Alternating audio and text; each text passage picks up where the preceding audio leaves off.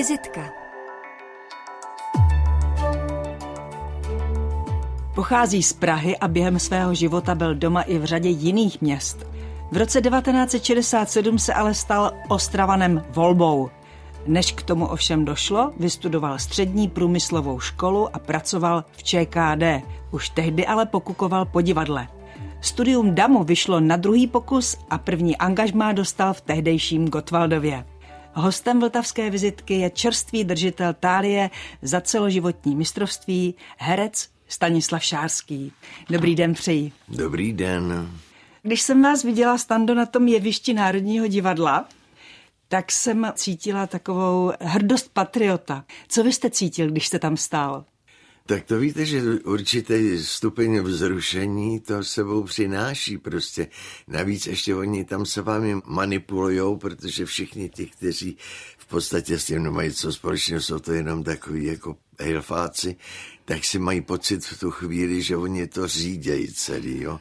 Takže nestůjte, běžte tam a jeden dávejte si pozor, nezakopněte, tamhle to je mikrofon. A já na to eh, koukal a neviděl jsem hlavně, co se děje na tom jevišti. Tam bylo moc lidí a přesně nebylo vidět. Takže když mě řekli, běžte, běžte, teď, no tak co mě docela i ulevilo. Tak jsem vyrazil a teďka jsem se postavil až u té krásné paní teď jsem říkal, teď musím něco říct, teď musím, ať to ze mě všechno spadne. A říkal, vy jste tak krásná. A ona vytřeštila oči a začala se smát. No a to mě jako strašně pomohlo. Kde máte tálii? Já mám tálii na parapetu v pokoji na okně. Ne, aby to viděli lidi z ulice, ale protože se mně zdálo, že tam je nejlepší slunce, proto on je to skleněný. Ale to nerozkvete asi. To asi ne, jste ono nepočítal. to totiž neudělá vůbec nic, že ono to jako praktický účin nemá vůbec žádný, ono to je ze všech stran děravý, tak ani jako váza se to nedá použít. No je to takový symbol něčeho, že lidi vědí, že jste. No. To je dobře. Na začátku jsem říkala, že jste vlastně putoval republikou, že jste měl mnoho domovů. Co pro vás definuje to místo, kde jste doma? Tatínek vlastně byl voják a vy jste se stěhovali... Ano, my jsme, my jsme se takhle stěhovali za tatínkovými působišti. Co já si pamatuju, tak jsme byli v Rakovníku, tam jsme byli za války. Ten rakovník mě učaroval, protože my jsme bydleli v úplně gruntu nových domech, takzvaných gážistických domech. To byly novostavby tři vojenský.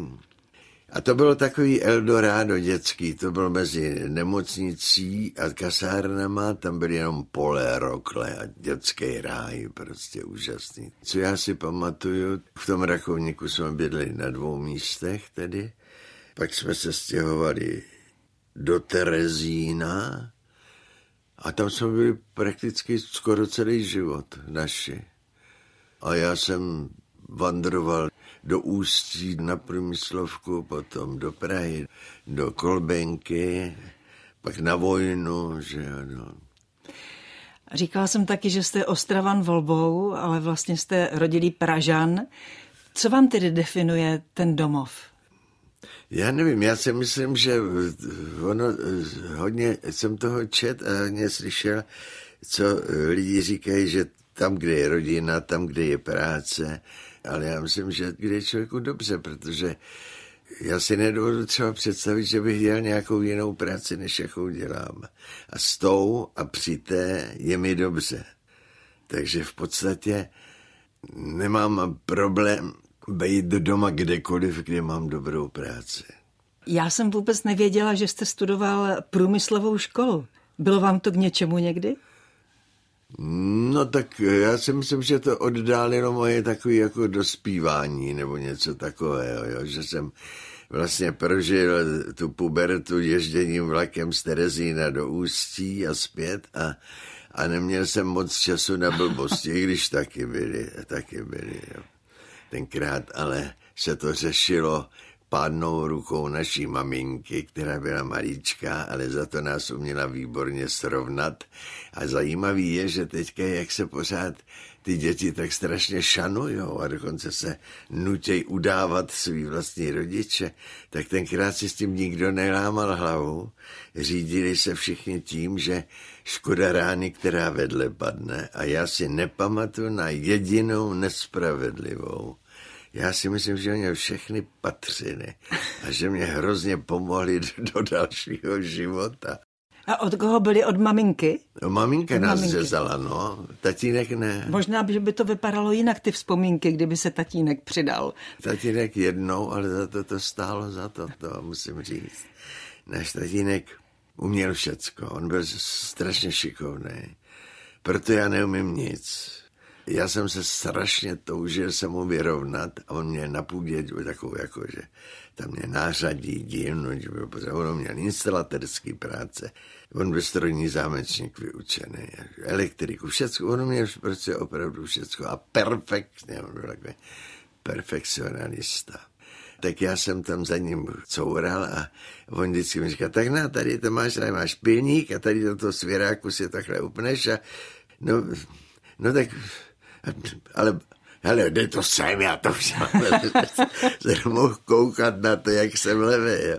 takže já jsem se nenaučil nic, ale Potom na té průmyslovce jsme měli takzvané dílny, kovárnu, co jsme to tam měli, truhlárnu, soustružnickou dílnu. A to já si myslím, že bylo moc dobrý. To tam ty mistři nás spoustu, spoustě věcí naučili. Ale já jsem tady v té Ostravě, já jsem tady nebyl poprvé, jako když jsem přijel do angažmá. Já jsem hrál hokej taky, jo. Začal jsem i za dospělý hrát velice brzo, asi v 16. No a byl jsem taky nominován do krajského družstva Ústeckého kraje a přijeli jsme sem hrát finále mistrovství republiky. Bylo nás, já nevím, šest družstev nebo osm. A přijeli jsme na nádraží, to bylo to ještě staré nádraží, to bylo jak z hororu, to bylo něco příšerného. A bylo to v únoru, pršelo, padaly saze, sníh, ubytovali nás v Čapkově Sokolovně, v Čapkově ano. Sokolovně a tam netopili. Takže my těch deset nebo kolik, osm dní nebo kolik jsme to byli, jsme se převlíkali z mokrýho do mokrýho. Já jsem říkal, no nikdy už, ale do Ostravy nikdy. A největší ironie osudu je, že bydlím teď naproti. No bydlíte kousek od té Sokolovny, Naproti ty Sokolovně bydlím, no. Ale ona si mě ta Ostrava tak nějak přivolala a přitáhla. Já jsem fatalista, tedy já věřím, že v osud a že co má být, to má být a z, i zlý věci, že jsou pro něco dobrý. Tady byl vynikající soubor, opravdu skvělý, pečlivě doplňovaný, hráli se to jako velké věci. A z ostravský činohry, když se někam odcházelo, tak se odcházelo do Národního divadla nebo do Pražských divadel. Já se k tomu ještě dostanu, ale chtěla jsem se zeptat, co jste tady dělal v tom ČKD? Jak je ta zkrátka, no, to se nikdy nepůjde, Českomoravská kolbenda. My jsme byli původně, my jsme byli technologové, jo. A skončili jsme u všeobecného takového nějakého oboru. Já už ani nevím, sama se strašně verglovalo sem a tam, no a nastupovali jsme ještě, ale to už nebylo tak přísné, na umístěnky ale těch umístěnek bylo spousta, mohli jsme se vybrat. Já jsem si vybral tu Prahu a doma jsem to neřekl. A naši nakonec mě tam pustili a byla to drzost neuvěřitelná, protože já už tam jel a vůbec jsem ne, nevěděl, kde budu bydlet. Já neměl nic vyjednaného. Oni neměli ubytovny, to je ten podnik. No náhodou ve vlaku jsem potkal kamaráda spolužáka a říkal, tak budeš bydlet u mě, já tam mám volnou postel. Tak se tam bydlel a druhý den jsem takhle šmejděl po adresách, kde jsem věděl, že můj strýček, který jsem strašně miloval, bydlel po privátech. No a jeden z nich se mě ujal. Tak jsem tam dva a půl roku asi, nebo kolik. Tak to tak mělo být. My jsme vybrali společně nějakou muziku do našeho pořadu. Přál jste si na úvod Armstronga. Ja, to je ano, krásná Blueberry muzika. Hill. Blueberry ano. Hill. Tak si to pustme. Hostem vltavské vizitky je herec Stanislav Šárský. Pane Šárský, jak jste se vlastně dostal k divadlu? Otázka, kterou dostane každý herec. S tím rodinným zázemím tatínek, voják, maminka byla asi doma? Ano, maminka byla doma, dokud to šlo. Až když já jsem šel vlastně na vysokou školu, tak šla do práce. A bylo vás doma víc? Já mám sestru ještě, která žije ve stráži pod Ralském a jestli poslouchá, tak ji velice zdravím. Ten postup byl takový celkem obyčejný, ale to zakousnutí nebo ten interes veliký, ten vzniknul jako když do vás jede blesk. Přijeli ochotníci z Bohušovic a hráli děravou škorně, myslím, že to je od paní Loukotkový. Mně se to šíleně líbilo. Potom oni odjeli, když to všechno odehráli, nechali tam kulisy a já jsem si k ním chodil čichat. Protože mě úplně ten klich, kterým byly napajcovaný ty kulisy, to mě úplně omračovalo. Tak jsem šel za tím pánem, který to ved v Bohušovicích, to byl vedoucí kovomatu, bezvadný chlápek a výborný ochotnický herec. A poprosil jsem ho, jestli by mě nevzali. On říkal, to že jo, my máme mladých, je nedostatek samozřejmě. Jenomže než se to zrealizovalo, to ho zavřeli, pač měl manko. Ale on měl chudák manko, protože on spal ty peníze do toho do divadla. Víte, no. Hlavní herec tam byl pan učitel Laboutka, a já, když jsem odmaturoval a šel jsem do té Prahy, tak jsem dělal v Kolbence, tam byl takový maličký ochotnický soubůrek a pak mě přetáhli do Tatrovky Smíchov. To byli vítězové Hronovů a takový měli svůj fundus kostýmní, režeséry a, a všecko, výtvarníky a, a školili svý neskušený herce. No skvěle vedený to bylo. No a první, na koho jsem narazil, byl pan učitel Boutka. Takže jsem měl takový dost štěstí na kvalitní divadelní výchovu, ale ten základní impuls byl z těch bolšovických ochotníků. A co vám na to říkali doma, když jste řekl, že půjdete na damu? No já jsem se pokoušel z té průmyslovky jako udělat přijímačky. Ano. Jenomže tehdy bylo, jak už jsem říkal, nedostatek středně technických kádrů, jak oni tomu říkali, a bylo možné jít studovat dál na vysokou školu jenom technický obor. Pak jsem dělal, když už jsem byl v té kolbence, to mě nevzali a to mě nešlo do hlavy, jak je to možné. Protože tehdy tam divadelní fakulta, to byl zlatý kredit, to, to holky šílený, kluci balili na travajenku, holky v travajích. No a mě nevzali teda. To. to je divné. A oni se s náma tenkrát nebavili nějak moc. Šéfem komise byl pan Vnouček, herec. Ten si nás volal večer všechny a říkal, do dalšího kola postupuje soudruh. Já nevím. A tím to zvadlo, jo. Haniš, nebo tak nějak se jmenoval. Děkuji vám, A bylo to vyřízené. A já jsem sám před tou školou. A nešlo mi to do hlavy, jak je to možné, že si nevšimli, jak já jsem úžasně talentovaný. A v tom šel pan profesor Lukavský, který taky byl v té komisi. A já jsem se osmělil a pozdravil a oslovil jsem ho. A říkal jsem, myslíte, pane profesore, že to má smysl? A ještě, a mě řekl, jo, zkuste to. a to bylo všecko. No a já jsem místo toho šel na vojnu a dělal jsem to potom z vojny a vzali mě zkrátka. No. Kdo vás učil na damu?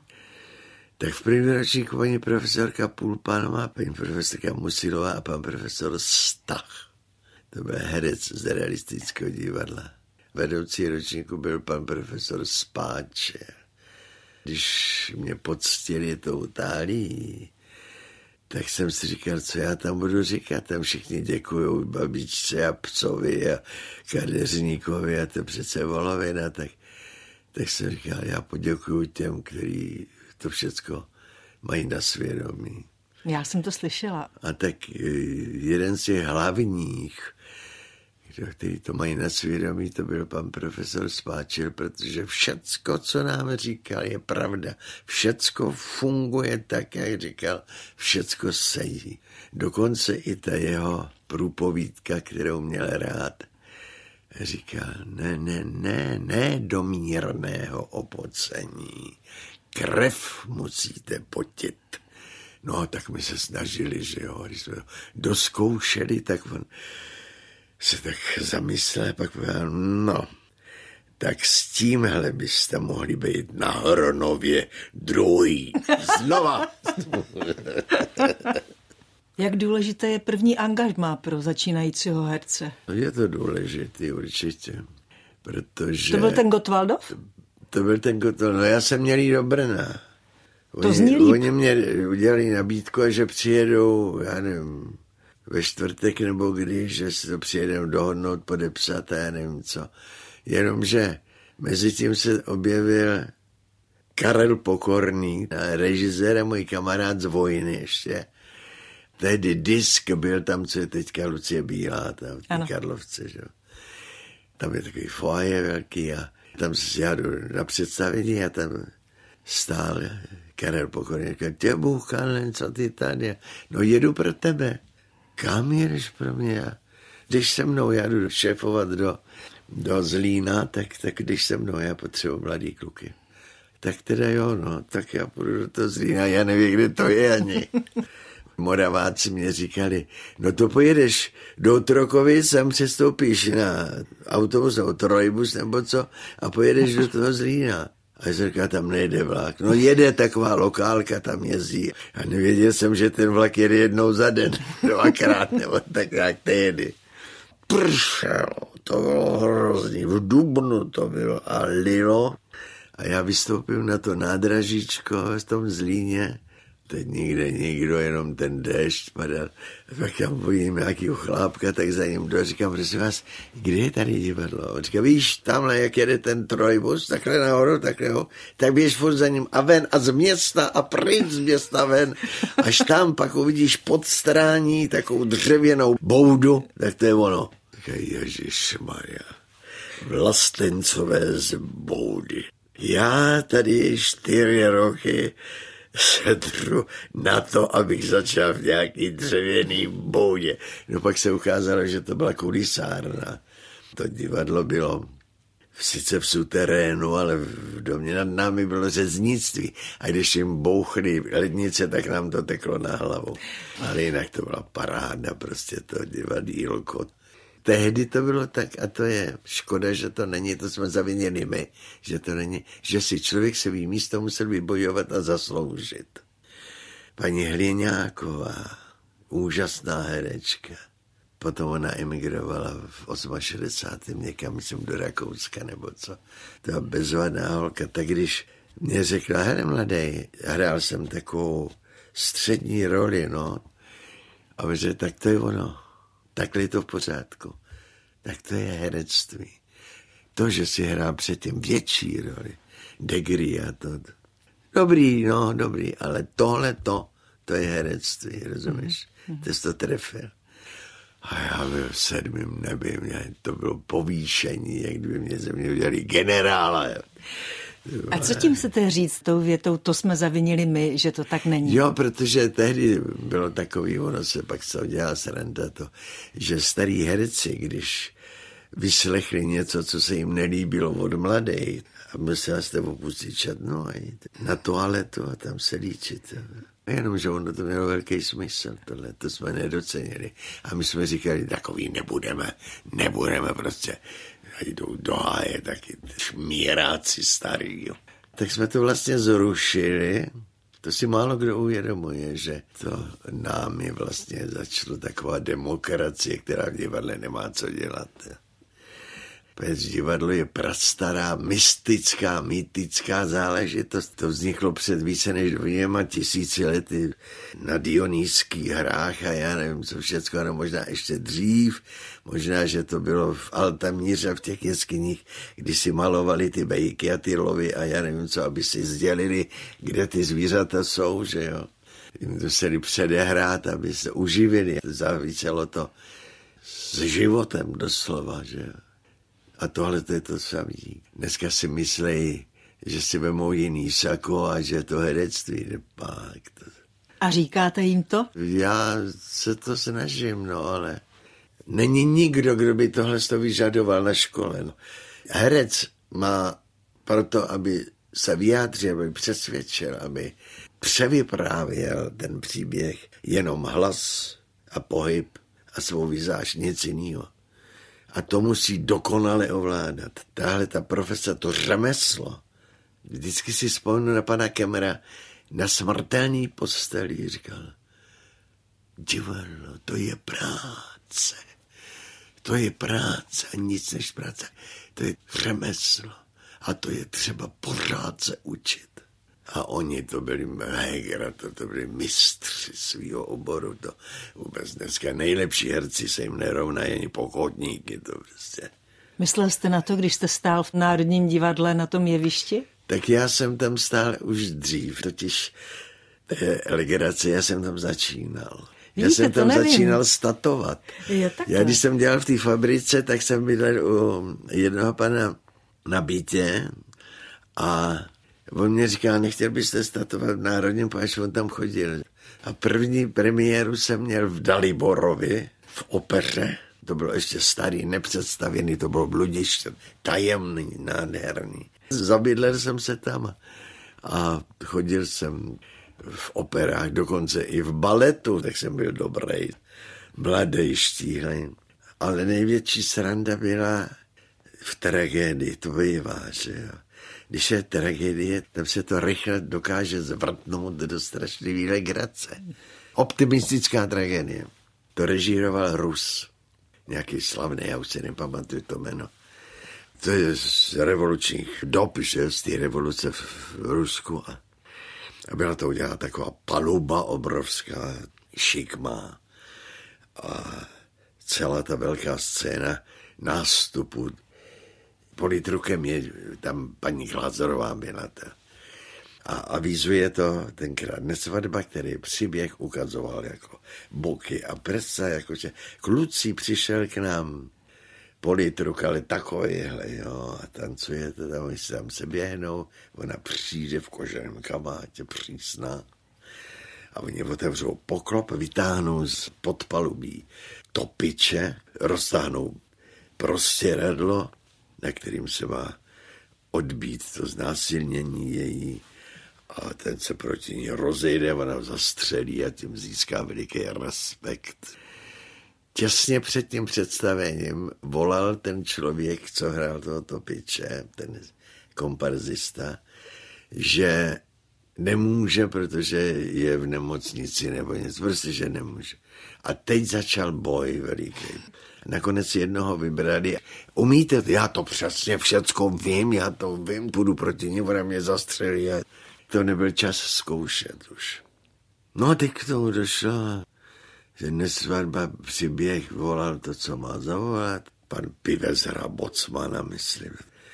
A teď ona přišla, paní Glázerová, otevřeli ten poklop, táhli toho chlapa a ono to nešlo. Pač on měl větší břicho, než to byla ta díra tam od palový. Teď se všichni strašně snažili, ale pak se smáli, teď se k tomu přidalo publikum. Trvalo jak na fotbale. Jo. Nakonec ho vyrvali temně břicho jednou krev, to bylo strašně. A on jak byla nervózní, tak ho zastřelila okamžitě, jako vytáhli. A je to to zkažené představení, nebo ne? No tak bylo to takové jako zvláštní vybočení. Zmiňoval jste se o té jeskyni, o Altamíře, tak co kdybychom si dali tu loveckou muziku? No. Lovecká muzika starých mistrů? Jste lovec? Ne, ne, ne, ale mám rád přírodu, ale já jsem chtěl být hajnej původně. Já taky. Fakt? Ano. Jenomže my jsme neměli směrný číslo, nedostala naše škola. Ani do písku, ani do učení, abych býval že do učení na hajnýho, ale protože jsem byl jednička, tak naši rozhodli, že průmysl má budoucnost a šup a už jsem byl na průmyslovce. Mě to taky doma vymluvili. Stále si povídáme s hercem Stanislavem Šárským, posloucháte Český rozhlas Vltava, posloucháte vizitku. Stanislave, vy jste přišel v 67. do Ostravy, říkal jste, že si vás Ostrava přitáhla, ale že jste tady vlastně moc nechtěl. No ona totiž, ta baječná divadelní chvíle ve Zlíně se začala trošičku kalit, protože kluci zazmatkovali. Protože to byl nově utvořený, prakticky sestavený soubor a dali jsme si pět let lhůtu, že to, co chceme udělat, že do pěti let se nám musí podařit. Jenomže ono se nám to začne dařit hned. A nejedno bylo plno novin a všeho. A až jsme jeli do Hradce na nějakou přehlídku a tam jsme to pokazili, protože my nebyli zvyklí hrát s velkýma odstupama. Jo. A oni si vybrali komedii, kterou my jsme půl roku nehráli. My jsme to hráli v seriálech vlastně. Nasadilo mm-hmm. se to, odehrálo a další. Jo. Jako na Broadway. No, tak nějak, no. A to nám šlo, ale my jsme to neuměli si udržet v sobě tehdy. A už na těch zkouškách to vypadalo nedobře. A přijeli jsme domů a nebyli jsme slavní v tom Hradci. A kluci zazmatkovali, že to je špatná cesta, že to takhle to nejde a zpátky znova a jinak. No a tam jsme se nejistili a zrovna přijeli Ostraváci, scháněli herečku. A tam byla moje kamarádka Miluška Drejcajtlová a já jsem s ní skoro všechno hrál, tak nás zkrátka koupili oba. Když jste si řekl, že to je dobře? Snad až nedávno. Protože hned tady bylo práce strašná spousta. Já jsem navíc ještě měl dost štěstí, protože jdu po ulici a najednou potkám kamaráda z FAMu, Tibora Podhorce, který dělal takovou publicistiku a takový ty krajánky a já nevím co všecko. A on říká, co tady děláš? Já jsem říkal, a co ty? A on říká, no já tady režíru a vůbec nechceš se mnou dělat? Já jsem říkal, chci. Takže jen jsem sem vlez, tak už jsem dělal i v televizi sice takový moderátorský práce, tenkrát se tomu říkalo konferování. No a pak přišly inscenace a, a v rádiu jsme mohli být od rána do večera. Ale vy jste točil i svůj pořad. Já jsem slyšela, že jste vzal do ruky mikrofon a šel jste točit anketu o štěstí. No, to byl celý pořad o štěstí. To je Majka Dlavalová to dělala, já jsem to moderoval jako my. A já jsem říkal, ale proč to neděláte sami? To začal takový ten trend, že si to redaktoři v Praze a tak začali dělat sami. Jo. Bylo to bylo takový autentičtější, než když herci.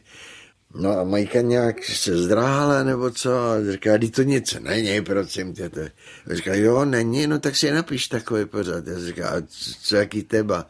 Teď máme téma o štěstí. Říká, no tak to ti teda pěkně děkuju, no. No ale přece jenom jsem se tak zamyslel nad tím a řekl jsem si, no štěstí, co je to štěstí? Muška jenom zlatá. A já jsem si vybral takový to štěstí, kdy ani neví proč. Venku prší, koukáte z okna, tak to hezky bubnuje a jste šťastný. No šťastná, ani nevíte proč. A takový to obyčejný člověčí. Jo. A vzpomněl jsem si na jednu paní ze Zašové, krajkářku, a já jsem si to postavil jako starý lidi a děti. A jel jsem tam za ní, no. Ona byla jak z pohádky, krásná babička. A ona do toho plátínka špičkou jehly vypíchla dírku a tu opšila. Jo. Ona šila do Bruselu a na hrad. Úžasná paní. Nádherná vypravěčka. A měla kanárka, ten zpíval. Říkat, nemluvte mě do toho, jo. Já to řeknu, když tak, tak to potom přetočíme, ale no a řekla to samozřejmě, končilo to. No a když se to takhle všecko daří, ta práce, kterou miluju a zpívám mě k tomu ten kanárek a venku takhle svítí sluníčko, tak jsem šťastná. A proti tomu jsem odlovil malýho Ondru Malýho, dneska je to herec, že jo, taky. A říkám mu, Ondrášku, hele, zamysli se. Já nevím, jestli chodil už do školy, ale myslím, že ještě ne. Víš, co to je štěstí? A on mě povídá, strýdo, my máme chalupu v Jeseníkách a dole pod náma je statek a tam mají koně. A když mě nechají na tom koni projet, tak já mám takový štěstí, jako kdybych letěl k azurovému nebi. tak není to nádherná To je neskutečné. Pointa. A vy jste hlavně, Stando, načetl neuvěřitelnou spoustu krásných textů rozhlasových. naprosto famozně jste naposledy udělal Olbrachta, Nikolu Šuhaje Loupežníka. To mě občas telefonují lidi, že se jim to líbilo a to mám radost. No. Postavit se k tomu mikrofonu, nevím, jestli to je řemeslo. Nevím, jestli ten, kdo má dobrou techniku, nebo vlastně vím, to nestačí. Ten mikrofon odhalí i tu zadní myšlenku, kterou nechcete pustit ven. No ale to je to řemeslo právě. To je to řemeslo. Který samozřejmě samo o sobě nestačí, ale je bezpodmínečně nutný. A právě proto my jsme rozhlasu vděční. Já jsem se zatím nesetkal se žádným hercem, který by se hádal o honorář v rádiu. Každý rád jde do toho rádia, protože ví, že s každou novou a novou relací se učí. A nebo si opakuje. Paní Zora Rosypalová říkala jednou, víte, když mě nepozvete 14 dnů do rádia, tak já ztrácím tu rutinu. Jo. Je to trošičku nadsazený, ale je to pravda, protože to rádio je hrozně přísný profesor. Vy nemáte nic jiného než ten hlas a tu představu a to slovo a v tom slovu je gesto. A když ho netrefíte, tak je to celý špatně. A to vás upozorňuje hned, hned vás usvědčí ze lži. Mně se stala jednou taková, to jsem se styděl asi rok. Točili jsme s Liborem Kondělkou, to byl slavný, tady výborný režisér a bezvadný kamarád. A nějakou hru. A to bylo to večer už. A točili jsme a on vyhlásil pauzu a my jsme šli tady naproti do Valdemara a tam to bylo rozjetý a hned tady dvojka, druhá dvojka, já jsem říkal, já nemůžu, já točím. A ještě jednu. A byl jsem v pořádku, cítil jsem se velice dobře. Přišel jsem sem a začali jsme točit. A Libor mi povídá, jsi trochu jiný. tak znova, tak znova. Ne, počkej, je to jiný. No nakonec jsme se dohodli na tom, protože on nechtěl dělat to žádnou vědu, tak říkal, víš co, necháme to, ono už je pozdě stejně, zítra. A já jsem přišel zítra a on říká, já ti něco pustím. A pustil mě to, kde jsme skončili před tou pauzou a kde jsme pokračovali po té pauze. No to samozřejmě to bylo něco úplně jiného, ale v atmosféře, v náladě, ve všem. Jasně, jo. jasně. A člověk to neslyší, No a to že? ten, to, to, to, ten mikrofon okamžitě pozná, že jo, to vám to veme. No. Ale já teda musím vám složit hod, protože když poslouchám to, co čtete, tak vy si opravdu o každé té větě něco myslíte. A to se podle mě nedá naučit. Jsem rád, že to říkáte, protože to je právě ono.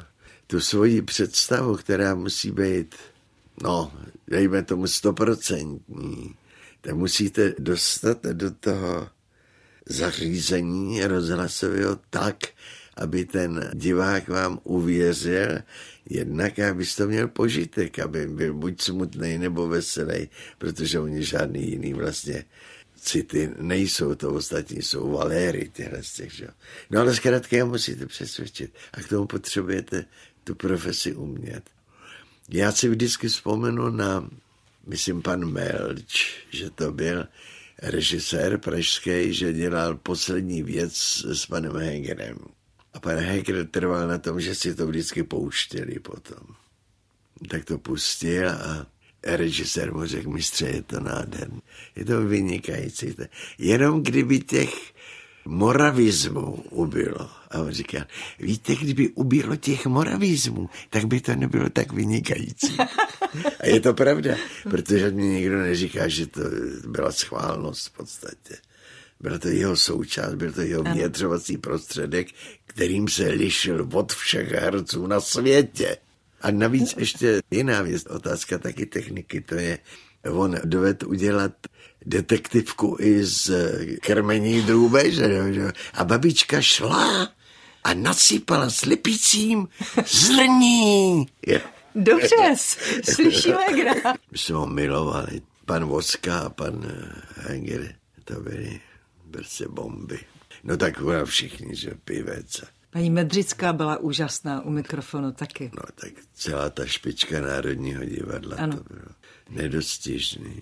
To je třeba právě to, co je nezbytně nutný a co dneska už není. Dneska, když se zeptáte deseti herců mladých, tak vám garantuju, že devět z nich neřekne, že jejich priorita je divadlo.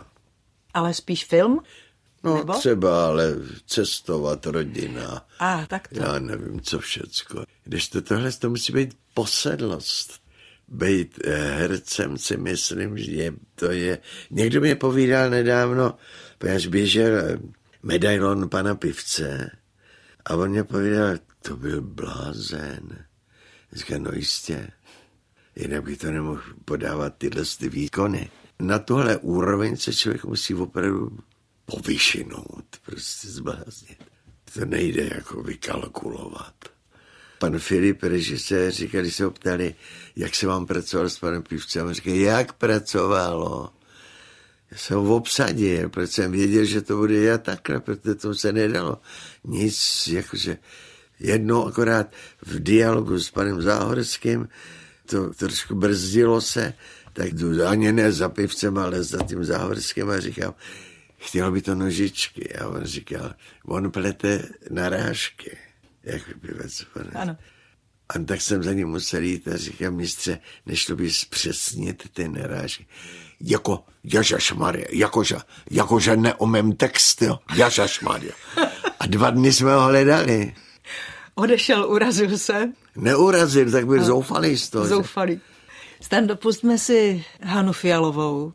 Ten tak šanson jo. Eh, Edith Piaf. Edith. Viděl jste to představení? Já to viděl, no. Krásně udělal. Já to viděl i to pražský, teda původně mostecký. Tam to zpívali česky a ono to nemá tu údernost. Není to ono. Tam není to R.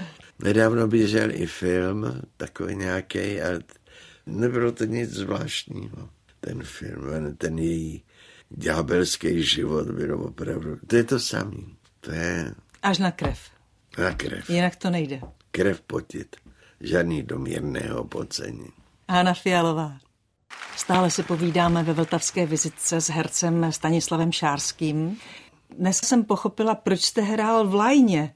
To je ten internetový seriál Lajna, kde vy jste hrál otce Jiřího Langmajera. Je to role, ve které jsem vás nečekala. Komediální, tvrdší humor to má, ale vy jste byl na svém, na kluzišti. Říkal jste, že jste hrál hokej jako mladý. No jo, ale zase náhoda. Mě to vyprávěl majitel té agentury, ten pan Rudolf, no je to manžel Bernáškový a to je herečka, která byla v Ostravě ano. hrála Julii. Ano, pamatuji si. No a on mě říkal, jestli pak víte, jak jste se k tomu dostal. Já jsem říkal, no asi si mě vybral ten Rejze, nebo ne Ostravák. No ne, to zavinila moje žena. To vás obsadila vlastně.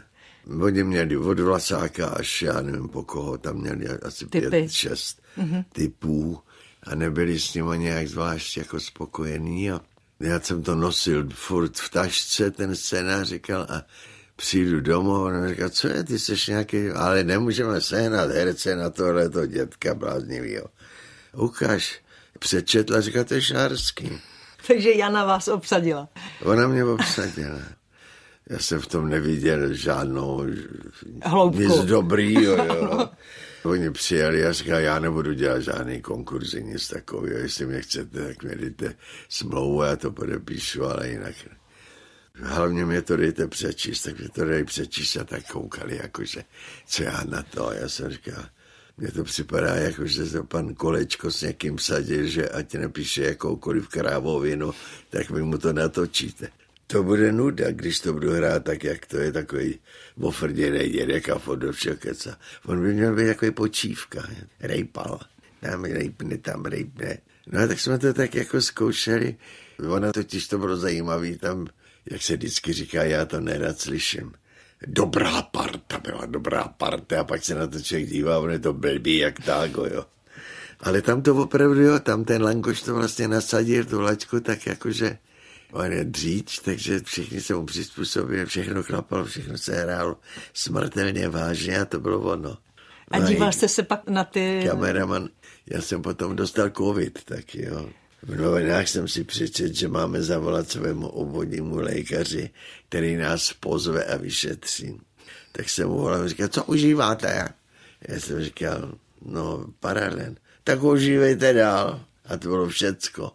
A já viděný a deprese, přijel můj kamarád, taky lékař, říkal, ale alo, už ať jsi v nemocnici, zavolal sanitu, přijela sanita, svezli mě na ty speciální židli dolů, nasadili mě do té sanitky a paní doktorka tehdy byli takový vybavený mě ty štíty a ty všecko, že. Skafander. Kladla otázky, jak se jmenuje a jestli vím, kam jedeme a jestli co a jak a nejenom se přestala ptát, vytřeštila za tím štítem oči a zařvala Hrouzek! My vezeme hrouzka! Tak ale vidíte, člověk mě... se může snažit na jevišti, jak chce. Teď to právě chci říct. A já jsem říkal, já tady hraju líra od Telarome a všecko možná nikdo ani nevzdechne a takhle krávovinu. ale hráli jsme to rádi, co pak o to. A byli tam opravdu báječný lidi, všichni. Pokud se nemýlím, tak vaší poslední roli je hodný pan doktor? Ne, mojí poslední roli je Hořímá panenko. Aha, teď už jenom to. Já jsem asi čtyři a oni to stáhli, protože víte, to je, to je další taková věc. Divadlo, to říká i Stanislavský, musí být obsaženo ve všech lidech, kteří to divadlo dělají, ať jsou čímkoliv. I ta účetní musí být divadelník.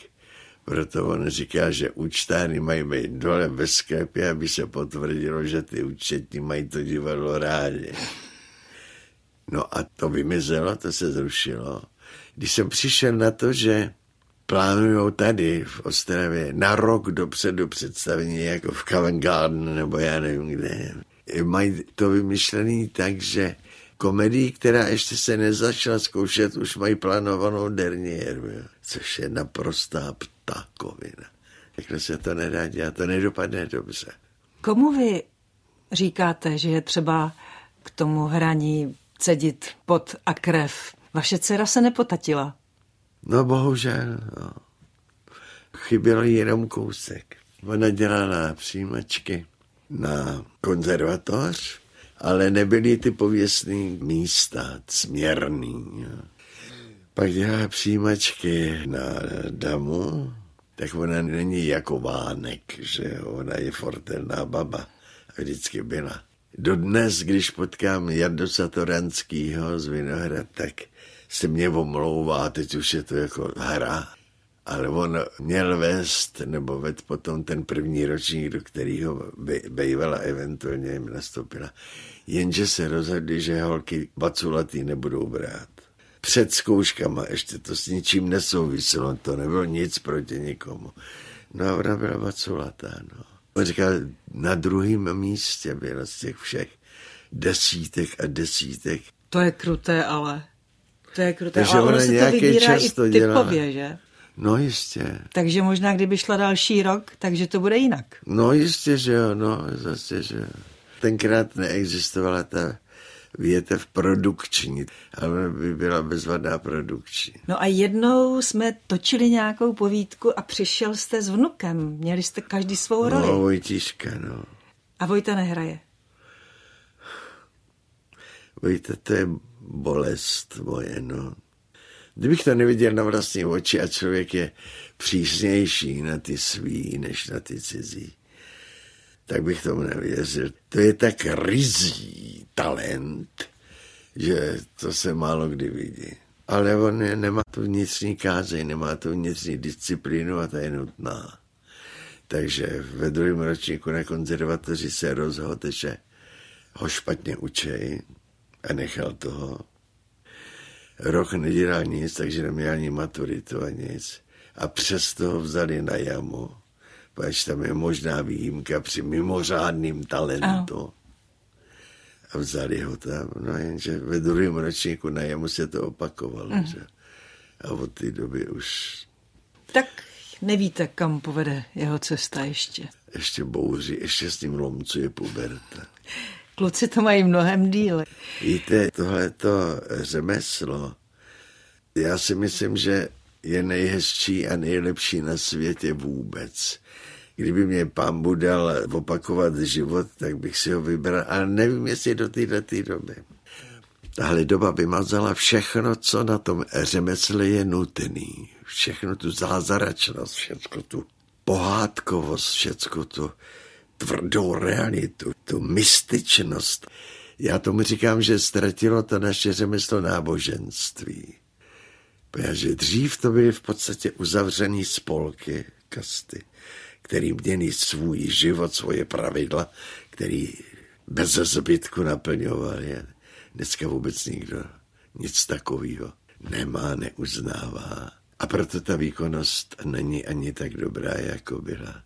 To je, není jenom praxí, když čtete u těch velkých hvězd, bývalých, oni mi 25 premiér za rok. Takže ten cvik, to bylo úžasný, ten trénink, že? A to obětování, proto ty pivcové, Štěpánci, paní Fabiánovi a Šejbalovi, proto se říkal, že je to řehole. Pan Kohout vždycky říkal, nikdy jsem neměl nouzi a bídu, ale vždycky jsem měl hlad. A tím je řečeno prostě všecko. Tomu se musí člověk odevzdat. Tak úplně nevím, jestli jsme skončili pozitivně nebo negativně. No, já myslím realisticky. Realisticky. Já jsem se vás vlastně nakonec chtěla zeptat, co je pro vás to štěstí. Štěstí? Mm-hmm. Já nevím, já bych to asi neuměl říct jako jedním slovem. Jsou všelijaký teorie, kdyby jeden divák a já nevím, a já pro diváka, já se na diváka můžu akorát tak vykašlat. Já si hraju pro sebe. Toho diváka potřebuju jenom, aby mě zatleskal, aby mě rozuměl. Protože přes něj já poznám, jestli to dělám dobře nebo špatně. Když pláče a má plakat, tak to je v pořádku. Když se směje a má se smát, tak je to v pořádku. Ale když zývá, nedávno, no nedávno, jen to několik let, jsem se sešel s nějakým pánem, to byl nějaký inženýr v Praze. Tak jsme se bavili o divadle právě. Já mi říkal, víte, my jsme chodili, celá rodina, jsme chodili vždycky do divadla s rodičema na ty dětské představení a, a potom jsme chodili na ty studentský s bráchou, sami už. A já mám furt předplatný a a já vždycky v tom divadle jsem se tak těšil. A přišel jsem a teď oni začali hrát a já jsem zapomněl, že jsem v divadle. A teď jsem s nima šel a sledoval, smál jsem se, plakal s nima. To už se mně nestalo deset let. Co vás to nedotýká? Realisticky končíme. Dobře.